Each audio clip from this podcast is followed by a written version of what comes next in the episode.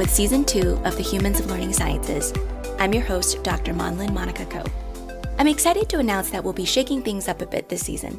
Each episode of season two will feature two guests who work in similar spaces but have unique perspectives on what it means to design for and support learning. Similar to last season, we'll get to hear the nitty gritty stories about the different journeys that have led them to where they are today, as well as how their thinking has shifted along the way. Here's a quick sneak peek.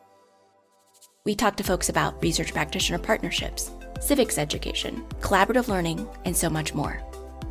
I can't wait to hear about what you learned from these episodes. You can follow us on Twitter at HumansLSPod or email us at humanslspod at gmail.com.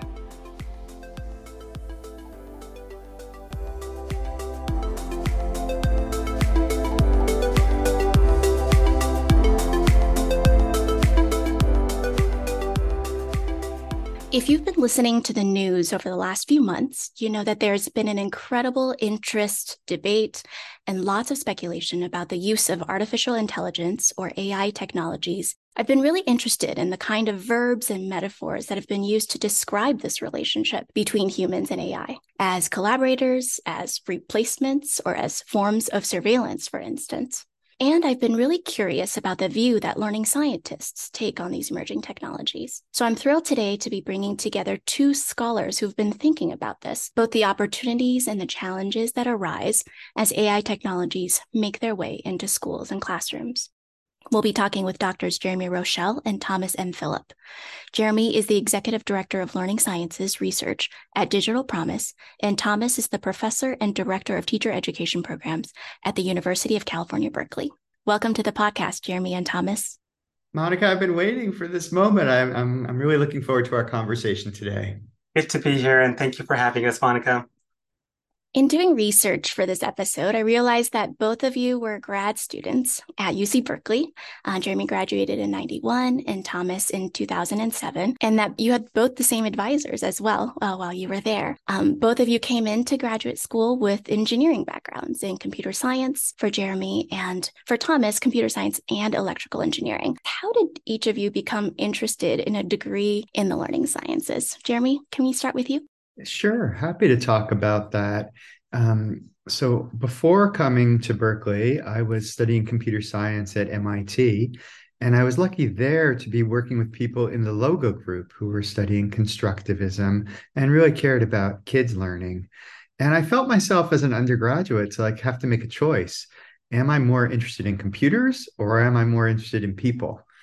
And for me, I was always interested in what computers can do with AI, but because it gave insight into a theory of mind and it helped me understand people. And so uh, I just decided that that you know I didn't really want at that point to go get a PhD in, in AI, but rather I wanted to double down on understanding people and what technology meant to people.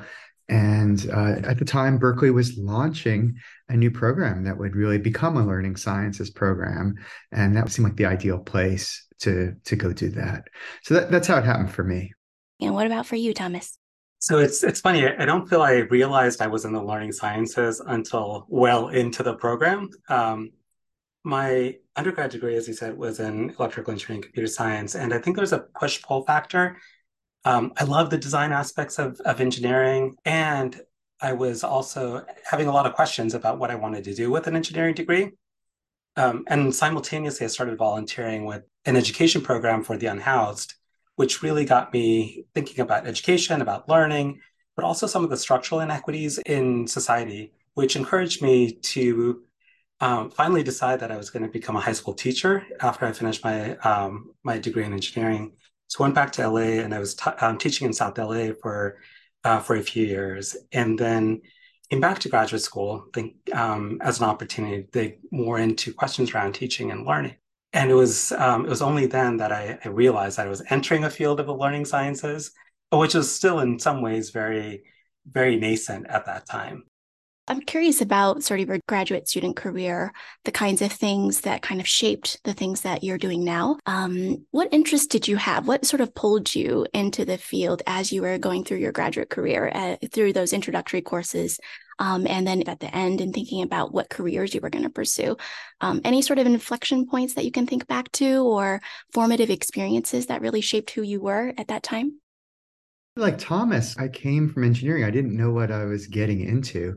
I remember early on, uh, people were using the term protocol.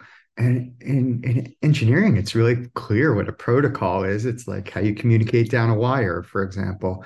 But here, people were actually using it to mean capturing a recording or an interview as you listen to students think. And so there was just a lot that was new in the first year of what have I gotten myself into. Uh, but two really big inflection points for me. One was I was I was lucky to be at the time when situated learning was being invented, and it was being invented by a uh, team of people that were organized around Xerox PARC, around Stanford and Berkeley, and they got together periodically. And so I was in, on one ha- side doing a dissertation about how students learn physics with technology.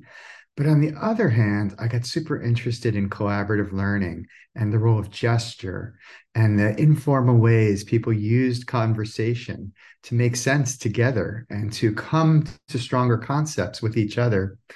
And, you know, a funny thing was that I think looking back now, this was a long time ago, the straightforward work that I did as directed by my Berkeley program, just on cognition and mental models of learning physics, that's a lot less cited than the collaborative learning work, which was really a, t- a turn, you know, just because of what was going on at the time. And I'll just say one other really big turning point. You know, there's that that moment where Steve Jobs talks to John Sculley and he says, you know, do you want to make sugar water for the rest of your life, or do you want to build the next great thinking machine? And uh, Sculley goes on to lead Apple. And a moment for me like that was I came really in really interested in how people learn physics and that's what my dissertation was about. But uh, sometime later, Jim Kaput, who is a math educator, came to me and he said, You know, by the time we get to physics in, as a junior or senior in high school, usually, the game's over. The students that you wanted to reach are no longer there. You can't help them, they've dropped out. Where the game is is mathematics. So you got to come over to mathematics education and help us over here. And that was a huge turning point in my life was uh, agreeing that I had to learn how to do mathematics education because that's where I could have a greater effect on the lives of students I really wanted to reach. And what about you, Thomas? And so I came to graduate school thinking that I was going to focus um, mainly on physics education, um, how young people learn physics. Um, and I think there were a host of factors that coincided that um, sub- substantively changed that trajectory. So I started graduate school in 2001. So a few weeks afterwards uh, was was 9/11, and I think for many people in in my generation, that was also a um, a, a, moment of politicization as well. And um, and very soon afterwards, there was the um, the war in Afghanistan, the war in Iraq, and so a lot of my early years in graduate school was very much um, influenced by the larger political context. Simultaneously, a lot of my coursework ended up in ethnic studies and rhetoric um, um, and um, sociology, thinking about ideology and post colonial theory. And the question that I started to really want to pursue is this question of how people make sense of issues of, of justice, how the nation moved towards um, uh, the war in Iraq, even though there wasn't um, substantive uh, evidence to back the effort. In many ways, that's what I wanted to pursue. And yet, I wasn't necessarily ready for it. And I don't think the field of the learning sciences was ready for those sort of questions yet. Um, and so it's fascinating to think about how you grow with the field, because I think those um, those questions are actually more acceptable now in the learning sciences to think about political change.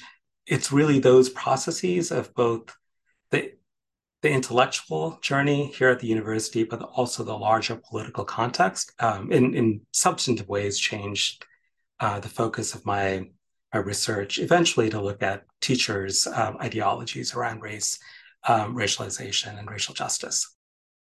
I love these origin stories because, you know, looking back and thinking about your work and what I know about the range of your work, it makes so much sense how, you know, teaching and, um, you know, work at the graduate level really shapes the work that you do now. Both of you, after your graduate career, um, pursued different um, pathways. Jeremy, you went straight into a nonprofit research institute. Thomas, you decided to um, pursue a career in academia.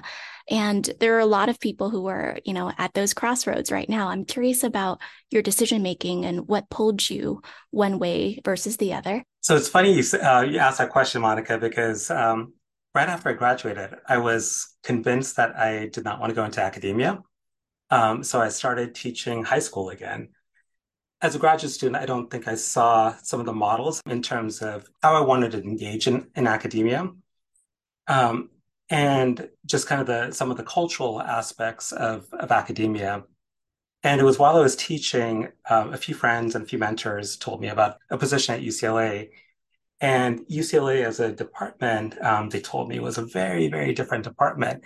And I was listening to the podcast you had with Nicole and um, um, Antero as well, who were also describing just the culture of the department at UCLA at that time. And so, given this this story that I started hearing about UCLA, um, I went ahead and applied there. And, um, and lo and behold, once uh, once things worked out, it was actually really powerful to see that there's a different way of being in academia, a way that um, centers collectivity, a way that um, centers um, collective commitments, and that was a, a powerful powerful learning that actually brought me back into academia. Uh, to be reminded that we can do this work differently. We can do it with um, a sense of kindness and care and commitment to each other and to the collective. It's it's a great story, Thomas, and it yeah it reminds me of the the curviness of these paths. At least for me, it also wasn't a straight line either. I started out after graduate school. I worked for a little while. I had a postdoc for a while in Australia. Then I worked for the for for the Institute for Research on Learning, which was the spin-off of Xerox PARC, but it was being run by Stanford and Berkeley professors. So it's kind of on the boundaries of these different worlds. And then there came the the the, the uh, conversation I referred to earlier with Jim Kaput, and I just decided I want to work with Jim Kaput. And so I did that as a um, non-tenure track faculty member with the University of Massachusetts. That's where he was. And I used to call my office the University of Massachusetts, San Francisco. And in fact, early Journal of the Learning Science issues that have my name on it, that has that's my affiliation, UMass San Francisco. I really had to make a decision for real at the time we were having our first child because I just felt the need for more stability. And that's when I really thought to myself, what do I want? I felt like I really love interdisciplinary work. And there are university settings in which university work is valued and really good interdisciplinary work takes place. Thomas works at one of those with the AI Institute. However, I think I've heard tons of stories where people do interdisciplinary work and the tenure committee sees that glass as half full. Like you did great work in psychology, but what were you wasting half your time with the computer science department? You could have done twice as many experiments with college sophomores. That really worried me. And I felt like in the nonprofit world, there was no barriers to interdisciplinary work. That was just the way work got done. There was also a problem of status, I felt too, in the universities, where many schools of education were looked down upon in their university hierarchies. I didn't like that. I, I just wanted to be a first rate citizen wherever I was. And so that made the university unappealing to me. Again, some universities that wasn't true of, but it was a problem.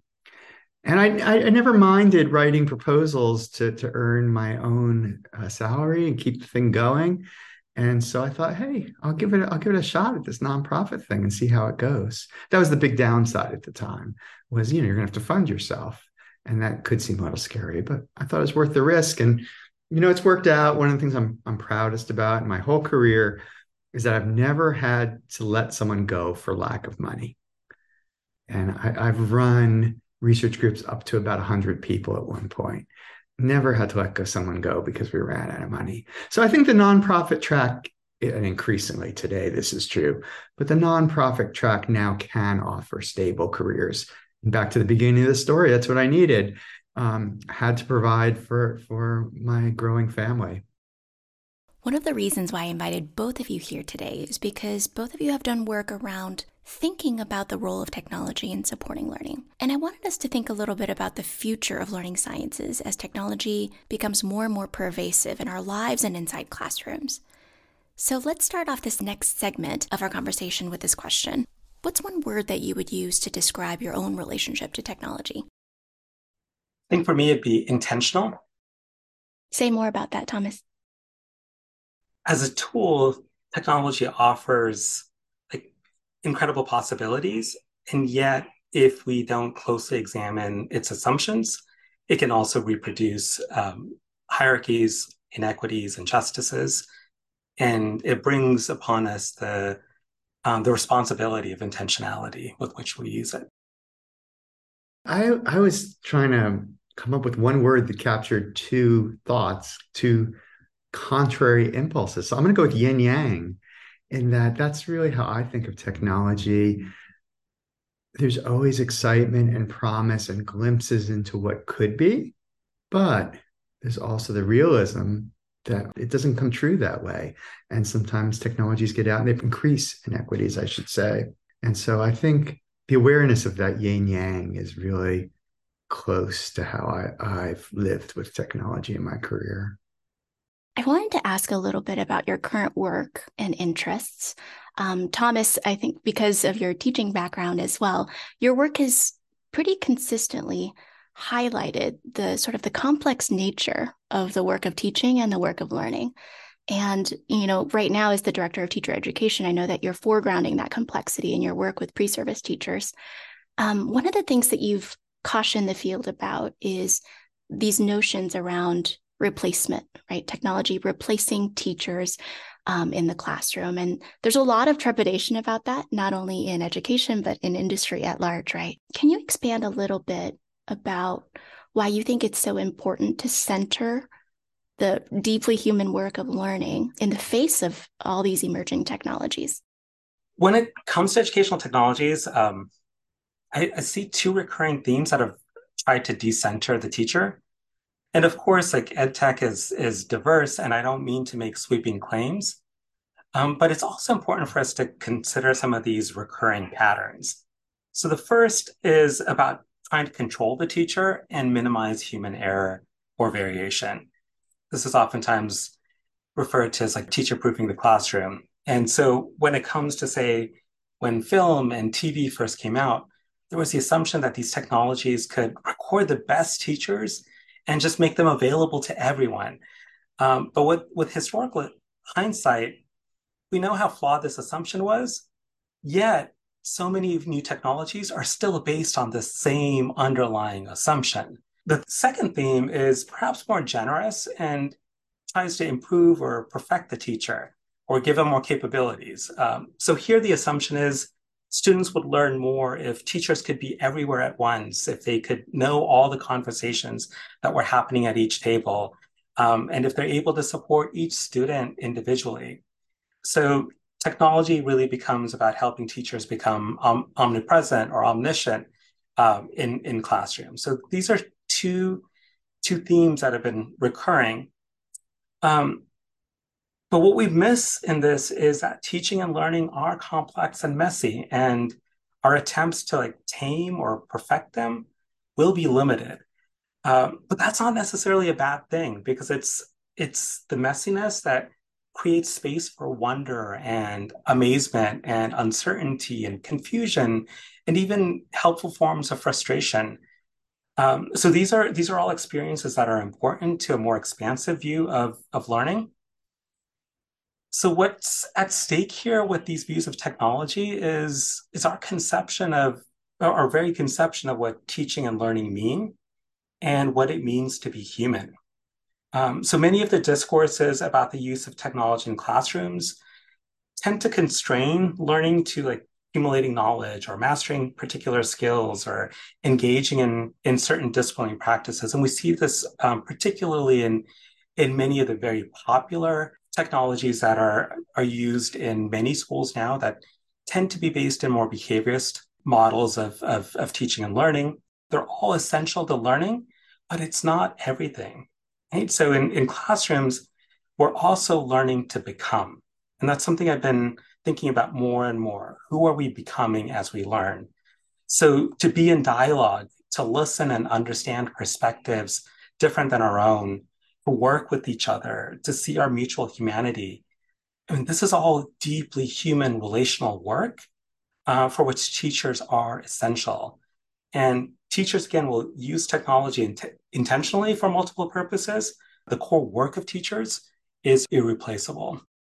I love what you're saying there, Thomas. And it so resonates with the story I was thinking about. The, one of the first questions here about like, why did you choose this? I, think I found a litmus test that's often useful is when you're talking to people do they think technology is really complex and interesting and rich and worth unpacking and people are pretty simple and what the people are going to do can be pretty underspecified because it's not that important? Or the other way around you were just talking so wonderfully about the richness of what teachers do. And that's how i really feel like technology in my research technology has served students and teachers best when it does a few simple clear things. But the people part of it can't be reduced. It's really complicated. And so that's where my values live is with the people who care about people and see them as really rich complex sometimes mysterious. But that that's where inquiry has to lodge. It's with our view of, of understanding people. Jeremy tell me a little bit about the kind of work that Digital Promise does. Um, you're the executive director of the Learning Sciences Research.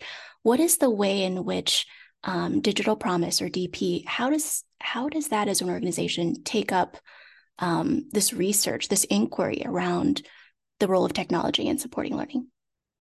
First thing to understand about Digital Promise is the majority of the people are working with schools to implement programs or support schools in various ways the research group is only about 30 people out of a total organization of about 200. So it's a smaller part. When I was doing research before Digital Promise, often, you know, researchers would have an idea and then we would get the permission of schools to work with them. But we didn't have much contact with school leadership other than getting permission. And to our surprise, nothing ever sustained, nothing ever lasted. Well, in retrospect, that's that's kind of obvious. Who makes things last? It's the school leaders who do that. So that's the biggest difference of digital promise. Its audience is uh, a set of school leaders. For example, in the League of Innovative Schools, the league has about 150 school districts, and the members are a school superintendent. And so I get the privilege of listening to school leaders and understanding what their problems are that they want research support to help with. And that's the biggest difference by far is our ability to listen and hear things, of course, from teachers' perspective, but also from school leaders' perspective. And it takes some time. But we listen and we form a thing called the challenge map. And the challenge map is the most important problems that school leaders want help in solving. And we try our best then to conceptualize research projects that are, are grounded in what's becoming possible with technology and our skills as researchers, but that could help with problems in the challenge map. And we also proceed with the research in a way that, that schools are full partners in co design and implementation. And if the research goes away tomorrow, they're going to keep implementing because this is valuable and important work to them. And so that's just a really different set of attitudes. And I think what Digital Promise has offered me is a structure that makes it easier to do that. You could do this, what I just described, anywhere, but it's a lot for one person, one team, one research group to do. It's easier to do when you have an organization that's doing a bunch of that work anyway, and that really uh, cares about those things. I've been thinking a lot about the kind of opportunities and challenges that the field of learning sciences and computer supported collaborative learning um, as well faces as these AI technologies become more pervasive, um, both in our lives and then also in schools. I was thinking back to my days as a secondary student of doing research um, at the library, looking stuff up on Encyclopedia Britannica, um, listed in alphabetical order, and you know using note cards to document my thinking and thinking about how to coordinate them in chronological order to reflect my argument. And the advent of the Google search engine, how that dramatically changed the kind of work that we do, right? Um, it shifted us away from thinking about acquiring information to thinking about um, evaluating them for their credibility and challenging us to think about how we synthesize so many sources of information ourselves to really think about what our claims are, right? And so I think technology has this incredible ability to really shape us and how we think and learn. You know, in the last several months, ChatGPT is on everybody's lips, it seems like. Um, I'm curious from your perspective, in what ways do you anticipate technologies, these large language models like ChatGPT, in what ways do you anticipate them changing how and what we learn? I can't ever forget the first time I read Larry Cuban's work uh, because it was incredibly humbling, right? So, um, as as Larry Cuban writes, like with every major technological innovation, there's both been exaggerated promises and fears about what would happen next. So this was true when radio came out, when film, TV, laser discs, all the other technologies that um, that we've forgotten oftentimes. But many of the debates um, that seem brand new right now um, seem like they're recurring um, debates if we look back over across the century.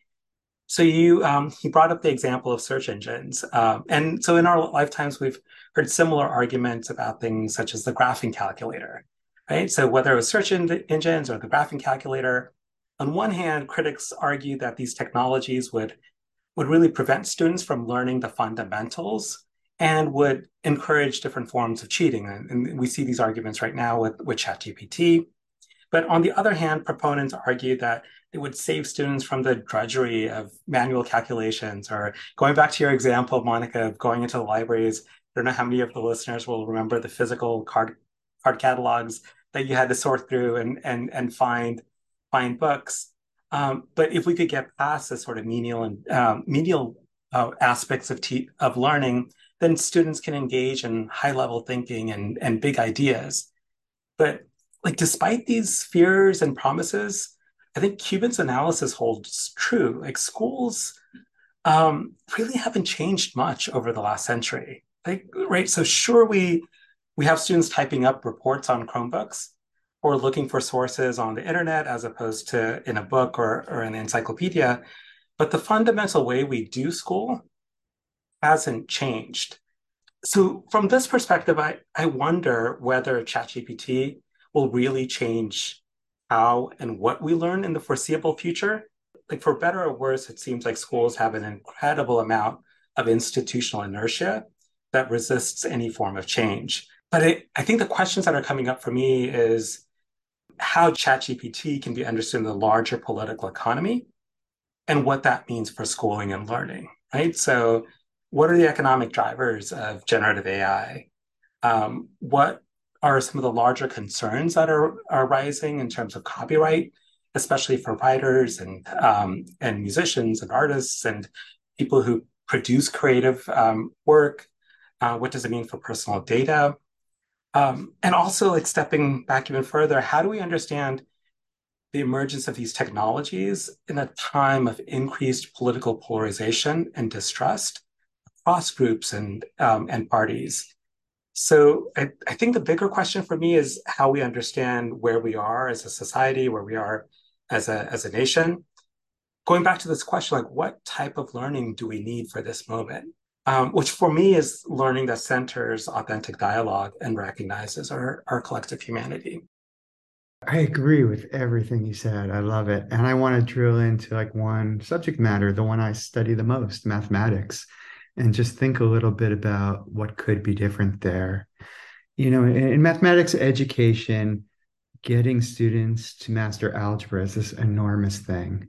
And if you take a, the period of my career, for example, the amount of change we've produced in who learns algebra, how readily they learn it, how much pain is involved in that learning, we barely moved the needle, really barely.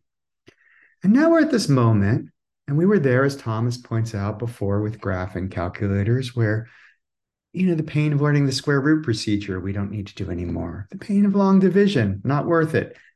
It's important to know how to graph, but once you know how, let a device do your graphing for you, because plotting point by point is not a good use of human minds. Well, it turns out human minds aren't that great at algebra, but computers can do algebra just fine. And could we be brave enough as a society to change the goalposts? And rather than penalize so many of our youth with this painful experience of this drudgery of getting through algebra, let's give them a tool that can do it for them. Well, what would we do instead then? I think mathematics education has a great answer to that. It's the mathematics of modeling. How do we apply mathematics? How do we construct approximations of reality that are useful using functions, using symbols?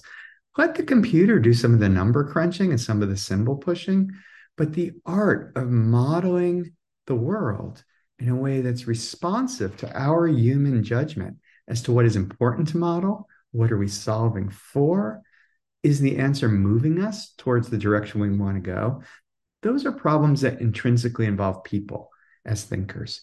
And if I could wave a magic wand, my magic wand would make the symbol pushing part of algebra be dramatically reduced and give tools that can do it earlier and refocus them on a different conception of what math is that math is a tool for modeling your world and for giving you power to make changes in your world. And I would spend a lot more attention on helping all students understand what it would mean to realize that power. And then they can they can power it by AI uh, tools that, that can can help them do some of the work.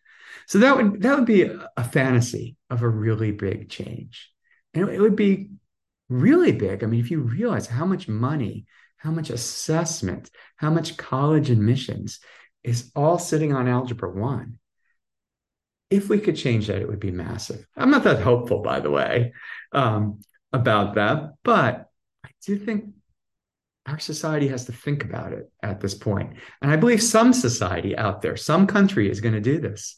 And it's going to be to their great advantage that they're going to have a population that can leverage the math capabilities of AI models to do amazing things. And those countries that are still trying to get kids to push the symbols around, well, they're going to be falling behind because it, it we never get better. Which just it doesn't seem like that's the best thing to focus human learning on.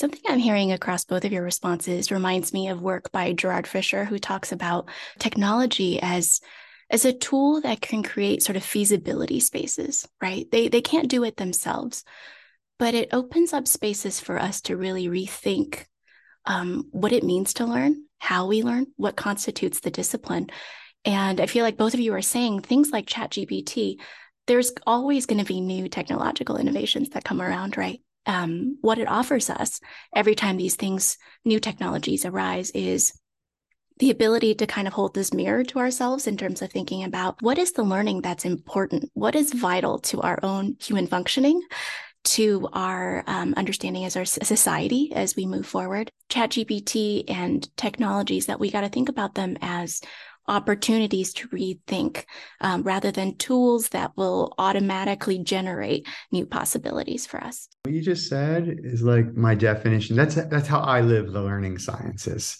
That the learning sciences in, is engaged with the idea that the future can be different for learners and technology can help us with that. But it's really also even more importantly engaged with how people learn and understanding that our school systems and our informal institutions, as we've inherited them, have done their best in their times, but they didn't understand learning as well as we understand it today. And they need to be redesigned as we've unpacked what it means to be a, a great learner. So technology is a tool for that unpacking. To me, that's the learning sciences, is living with that set of possibilities and tensions. That's what it is to be in our field. This um, makes me think about um, the chapter that you wrote with Barbara Means and Claudia Mazzurati in the International Handbook on Learning and Inquiry. And there you talk about sort of the importance of understanding the degree of ambition, right? Folks who are in the field, reformers, are constantly asking for change on a large scale. I think I work in science education, right? And so we're constantly thinking about how do we transform learning environments in science classrooms? And one of the things that you say um, in that chapter is really trying to understand how degree of ambition shapes how we think about scale. And so, my question is when you think about technology and its affordances and constraints, do you think about them as having like a small impact on a large population, which is something I talked about with Phil Vahey actually last season? Um, or do you think about them as having the ability to make more dramatic changes to our epistemological understandings around uh, what it means to learn and what it means to teach. I see technology as, as an infrastructure, that it's not a direct causal agent of anything. It's a set of possibilities that we build systems of teaching and learning on top of. And that's super important because it doesn't by itself do anything. And so some of the things that technology helps a lot with can can be quite simple. I did a study with Assistments, Neil Heffernan, Worcester Polytech, and, and homework uh, support tool, and it was really helpful for low income students. Our, our, our randomized controlled experiment found really helpful for low income students to have homework support while they're trying to do math at home what it was doing it wasn't rocket science it was giving kids feedback on their answers and giving teachers insight into what students were doing when they were doing homework uh, but that small technological change with a system of teacher professional development on top of it did move the needle on the other hand we have examples like before a certain time statistics wasn't taught in mathematics class because you know you needed too much resource to compute statistics. But as technology became available on calculators and whatnot, it actually became something kids can learn. And today, data science, it's actually something that the Thomas has done things with, can be a really exciting point of entry and growth area for kids in mathematics. All of that's only possible because computers were cheap enough and could compute statistics. So there are some pretty huge changes that can occur with technology, but they're all based on like the statistics one, what kind of curriculum do we build? How do we work with math educators so they can learn to add new subject matter to what they teach? It's all based on those systems we build on top. So that, that's my sort of both and thing that yes, it can produce major change, but only if we're thoughtful about the whole system we're trying to move, which is, and technology is just a piece of that system. Thomas, you've been producing a lot of work in the learning sciences that asks us to think about the ideological stances that underlie our efforts to support and improve learning. Let's think a little bit together about ChatGPT. And I think this is linked to something that you said before. Um, what do you see as the ideological stance that's sort of underlying its creation and sort of rapid uptake? And from your perspective, what's sort of like the best possible or maybe least ideal outcome of these technologies inside classrooms with teachers and students? I'm still thinking about the, the comment you made earlier about technology as, as being a mirror and the role that it plays for us to then um, think about what what learning should look like and um, and Jeremy's reminder that the role of learning scientists in this work, right, of understanding learning and deeply understanding learning and from this vantage point, what we hope the world's going to look like. And I, I think to do this, it, it really comes back to the question that you're asking right now. And that is also understanding the, the ideological assumptions um, that underlie so much of, of, of, these technologies. So, so the question about the ideological stances that, that led to the creation of, of technologies like ChatGPT is really fascinating in, in light of Geoffrey Hinton's very public resignation from Google last month. Hinton was a, uh, a cognitive psychologist, a computer scientist. Um, he often gets those nomenclatures, such as being the godfather of AI or the godfather of, of, of, of deep learning. Um, but he's made a splash in the media when he resigned from Google because of his concerns um, uh, about the risks that AI poses. So when he was interviewed, um, he expressed regret for this work, um, but justified it with some very common STEM tropes. Right? So the first was the justification that it was a compelling and challenging problem, and that as scientists, as a scientist, he just wanted to solve it. Um, the second was if he hadn't done it, someone else would have. Um, so I think there's these these are some of those ideological assumptions that underlie a lot of technology development. So it's more a question of can it be done, and emphasizing the can it be done versus should it be done. And I think that's where the ethical questions around technology and technology development really come into play. Um, so his his resignation and these cautions and reminders are is, is a really deep reminder that new AI technologies have implications again for who we're becoming as human beings. And as a as an aside, also just want to acknowledge that a number of others have been expressing these concerns for years without the same media attention. Um, and so it's important for us to uh, recognize a longer a longer history of this critique. Um, but these questions can't be narrowly defined as technical problems that only require STEM expertise. Right? Our collective decisions also need to be guided by the humanities and by the social sciences. Um, so I realize that much of what I've said today is rather skeptical of, of the large scale use of technologies. And again, I want to distinguish the thoughtful ways in which a number of learning scientists approach the use of technology and the way it's taken up at scale, oftentimes in, in schools. Um, but I see this as a healthy skepticism that we need and acknowledging that these technologies have incredible potential to support us in analyzing, representing, and, and communicating data. So as a, as a tool, they have the potential to extend human creativity and capacity. So like in the ideal situation, I'd hope that these technologies enhance teacher judgment and support relationships between students. One of the hopes is that we can design an AI tool that would represent relational dynamics in the classroom back to students and teachers so that it could support the reflection and their intentional actions toward more collaborative relationships. There's much to be figured out here, and there are a number of ethical questions that are emerging along the way.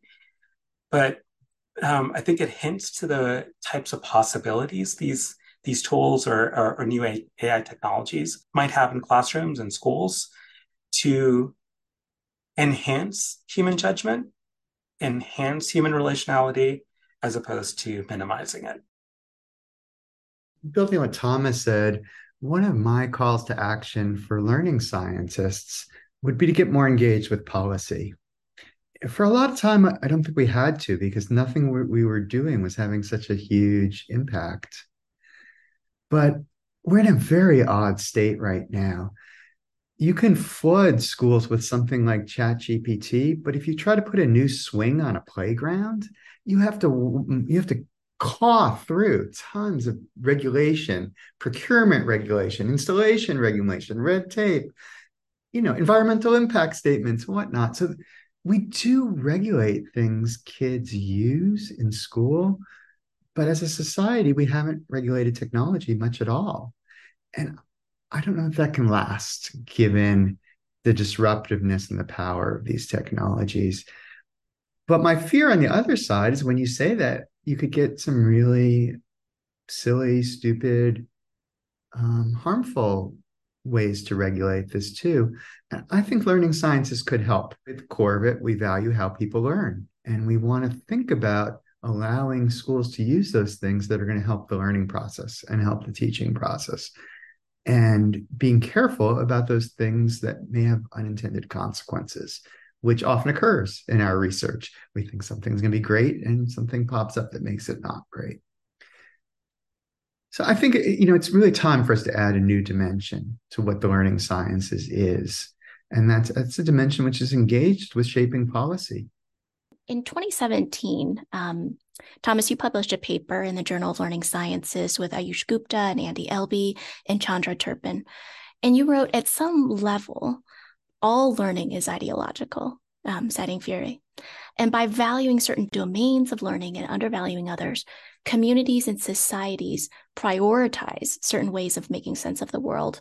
And if we do not critically examine the ideological nature of the settings in which learning takes place, or the ideological processes of learning, we risk reproducing and creating new forms of inequalities and injustices. Thomas, I'm curious, what would it look like, feel like, or sound like for learning scientists to, to really examine these ideologies that underlie both the development of AI technologies in the days to come and sort of what kind of socio-technical infrastructures can you imagine coming into view if we do this work in an ethical and human way?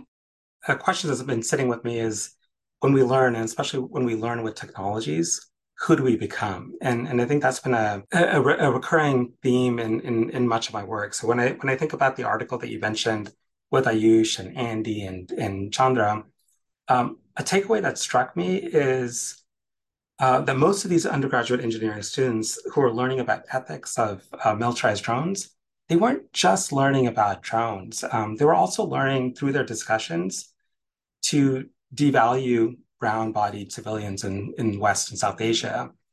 And um, ever since we've worked on that article together, the question of who we are becoming as we learn has become front and central center for me. So it's a parallel question uh, to when I worked with Maria and Janet on um, our article on racial data literacy, where we tried to show that students were learning about race just as much as they were learning about data science. Again, ostensibly, they were just learning about data visualizations of movie rental patterns, but it became a deep contestation over the meaning of race. So, what would it feel, look, sound like for learning scientists to examine the ideologies um, that underlie the development and use of AI, AI technologies? Um, again, so much of it for me comes down back to questions of how we conceptualize learning. Who are we becoming through this form of learning? To what ends are we learning? And we have to ask these questions um, in light of the educational technologies that we, we design if we are to, um, leverage um, the, the strengths um, and the analytical tools um, and the theoretical tools from the learning sciences to shape technology in a way that's going to move our society forward in ways that really center equity and justice. And Jeremy, in your review of the International Handbook of Computer Supported Collaborative Learning, you invite um, current and future scholars in the learning sciences to lean into disequilibria, sort of the re- unresolved tensions that can lead to transformations in our field. What kinds of unresolved tensions do you see in how we conceive of and or use AI technologies? And what do you hope to see coming down the pipeline in our field? Well, that seems like a, a big question. What I was writing about when I, I wrote for that International Handbook, which is a great volume, was really the creative tensions in the work. For example, several chapters had people doing machine learning coming into CSCL, which you know had been incorporating these technologies over time but more and more was happening. So one of the disequilibrium was created by a new technology. But there are also tensions about uh, among different levels of analysis places where the work is occurring thoughts about what the goals of collaborative learning are including a shift towards metacognition as an important goal of participating in collaborative learning and so I think in all science, um, actually, another famous Thomas I learned from in my undergraduate days was Thomas Kuhn. And we go through these periods of stable science and revolutionary science. And it's exciting when things are, are being shaken up and new possibilities are emerging. Often those are fields coming together or techniques coming together with new fields. And I think we're at profoundly at one of those moments right now for the learning sciences.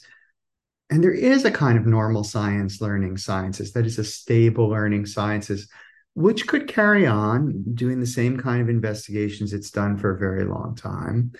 But I think if we don't pay attention to the disequilibrium, it would be a more and more irrelevant learning sciences. I think the relevant learning sciences of today is going to have to engage across these new technological possibilities. It's going to have to bring together new forms of expertise. It's going to have to ask different questions. Like I grew up in the learning sciences asking, how can we learn math better?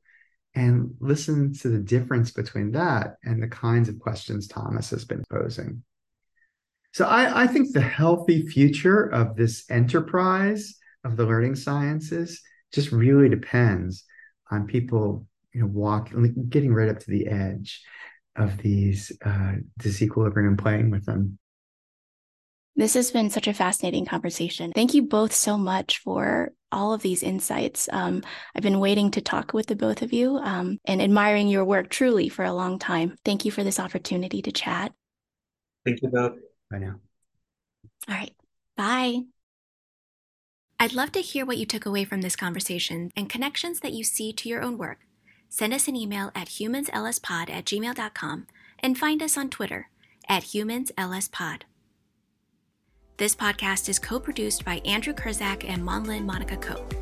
Our work is made possible by the Learning Sciences Research Institute at the University of Illinois at Chicago. Thank you for listening.